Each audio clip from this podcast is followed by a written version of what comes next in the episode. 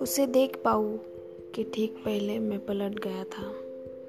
फिर मुड़कर देखा तो वह वहाँ नहीं थी, वह जा चुकी थी।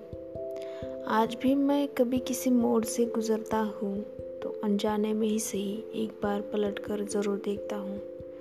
उस जैसे कई बार दिख जाते हैं, पर उसके दिखने जैसा दिखना किसी में नहीं है।